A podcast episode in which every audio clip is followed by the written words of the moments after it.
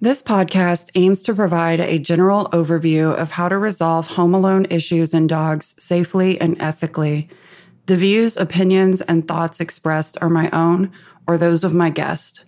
While the information shared on this podcast is sourced from the field of learning theory, it does not necessarily represent best practices for you or your individual dog. All individuals, including dogs, are a study of one and should be treated as such. Sharing your life with a dog who suffers from separation anxiety isn't easy. Your neighbors complain about the incessant barking, your house gets destroyed when you're away, you come home to find your beloved companion clearly in a state of panic.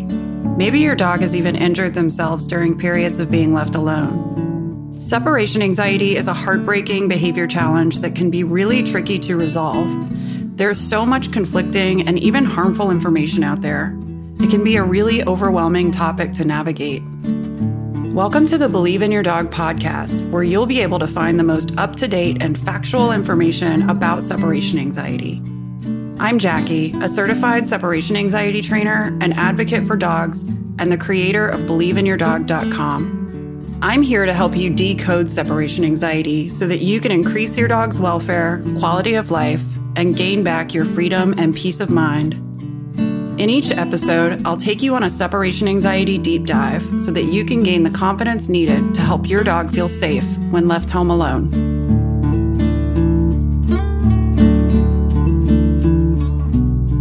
In today's episode, we are going to be talking all about what separation anxiety is. What do we mean when we say it?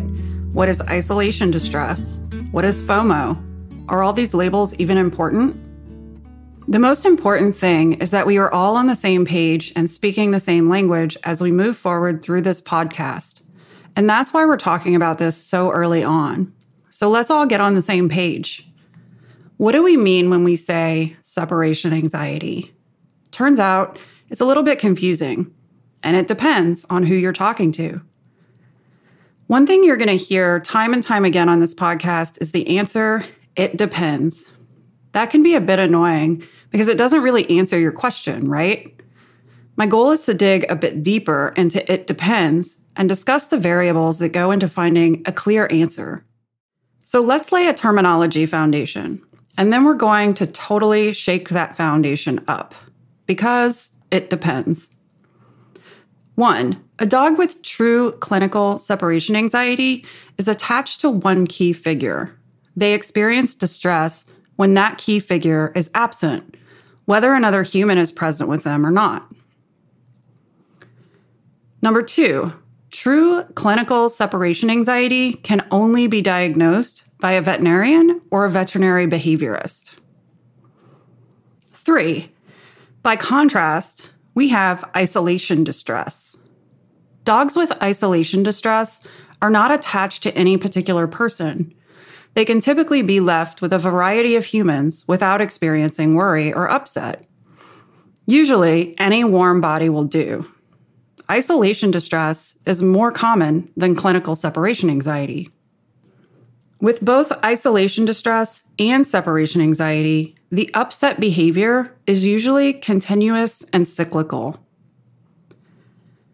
When I say continuous and cyclical, I mean that the behavior continues for the majority or entirety of the absence. So a dog who whines for a few minutes after you walk out the door and then snoozes on the sofa for the rest of the departure wouldn't fall into either of these categories. We'd likely take a very different approach to that situation, and we'll talk about this more in later episodes. So with this foundation in place, why is the answer still, it depends? Let's dive deeper. When most people say separation anxiety, they are using it as an umbrella term to describe a variety of undesirable behaviors that dogs exhibit when left home alone. That can be upset behaviors or non-upset behaviors. It can be continuous or intermittent. So generally speaking, when you hear the words separation anxiety, you can almost be sure that the speaker is referring to a dog who is barking, whining, howling, destroying things, eliminating, et cetera, when left home alone. Caveat, many dogs bark, whine, howl, and or destroy things when left home alone, but are not actually suffering from separation anxiety or isolation distress. It could be boredom. It could be noise related. It could be that your dog is simply having a party while you're gone. Super fun things for dogs like raiding the trash and chewing the furniture carries fewer consequences when the humans aren't home. We wouldn't treat this the same way we'd treat a dog who is experiencing continuous and cyclical distress during absences. There's a catch-all term that is my preferred label, and that is separation-related problem behaviors, or S R P Bs, or just S R Bs. Doesn't really roll off the tongue. When I use this term, I'm referring to a dog who experiences continuous and cyclical distress when someone leaves, whether that is one key figure leaving them with another human, or the dog is left at home all by themselves. Even though in an ideal world, S R Bs is my preferred label, I still fall back on the term separation anxiety ninety-nine percent of the time. It's sort of like how we use the word Kleenex when referring to all tissue paper. Not all tissue paper is the Kleenex brand, yet we keep calling all tissue paper Kleenex.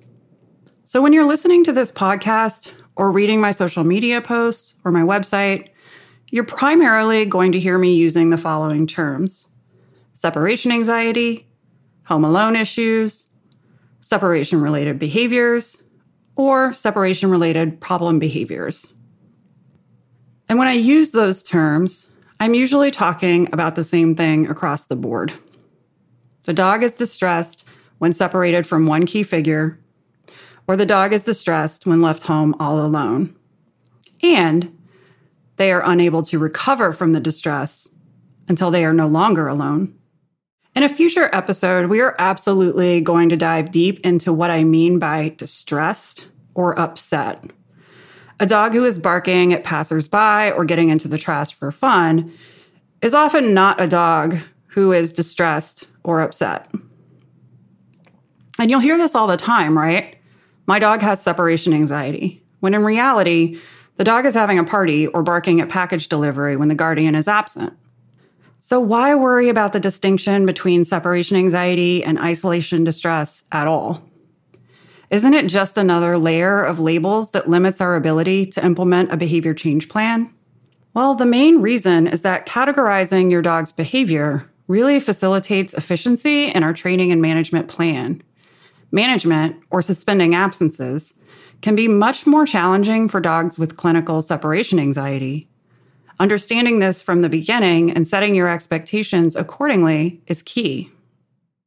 There's one more label or categorization that I want to talk about today, and that is FOMO, or fear of missing out. FOMO is a label that I feel is often used to sort of downplay the distress a dog is experiencing when left alone. While I don't think that that is the intention to dismiss the dog's feelings, it kind of comes across that way, right? I think maybe there's the assumption that if it's FOMO, it'll be faster to resolve, which is possible. Or if it's FOMO, we might say, oh, he's just frustrated. Or we might be tempted to use the cry it out method. More on this in a later episode, but for now, just don't do it. Trust me. Whether you think your dog has FOMO, clinical separation anxiety, or isolation distress, it's important that you understand that this is a welfare issue. This is a quality of life concern, not only for your dog, but also for you and your family. We know that chronic stress can wreak havoc on the body and the mind of humans, but this is also true for our dogs. We need to do something about this. So why does any of this happen for our canine companions? Truthfully, we don't know what causes separation anxiety in dogs, but there are a few common correlations. Major life change or traumatic event, like death of a family member, death of a pet, major change in schedule, hello COVID, lack of experience with alone time, genetic predisposition, medical complications or untreated pain, multiple rehomings, and just plain old learning history. And let's not forget that dogs are naturally social animals, It is totally normal for them to not love being alone. According to certified professional dog trainer and behavior consultant Pat Miller, in her article, Canine Separation Anxiety from the Whole Dog Journal, quote, "It's natural for young males to experience anxiety when separated from their mothers and siblings. It's an adaptive survival mechanism. A pup who gets separated from his family cries in distress, enabling mom to easily find him and rescue him," end quote. Pretty cool perspective, right? It's literally adaptive for dogs to want to be with us. So I'm not going to spend a lot of time theorizing about why some dogs develop separation anxiety and why some dogs don't. While I think it's a really important and interesting question, and I would love to have the answer, the fact is that we just don't know. And the good news is that we don't need to know what caused it in order to resolve it. What a relief. So when I'm taking on a new client, what's my biggest question? It's not, does this dog have FOMO?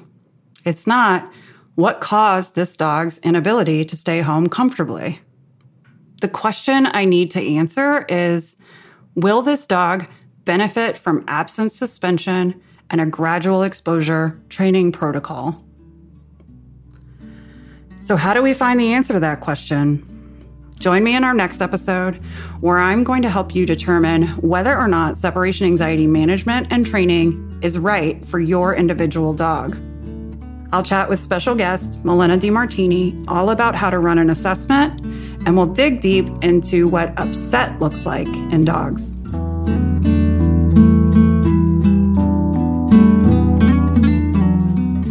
Be sure to check out the show notes for further information and resources on the topics we discussed today. If you have any questions or comments or feedback related to this episode, I would love to hear from you. You can contact me via email at believe in your dog at gmail dot com. To learn more about separation anxiety, visit my website, believe in your dog dot com. You can also check out success stories and trainer tips on Instagram and Facebook. User I D, Believe in Your Dog.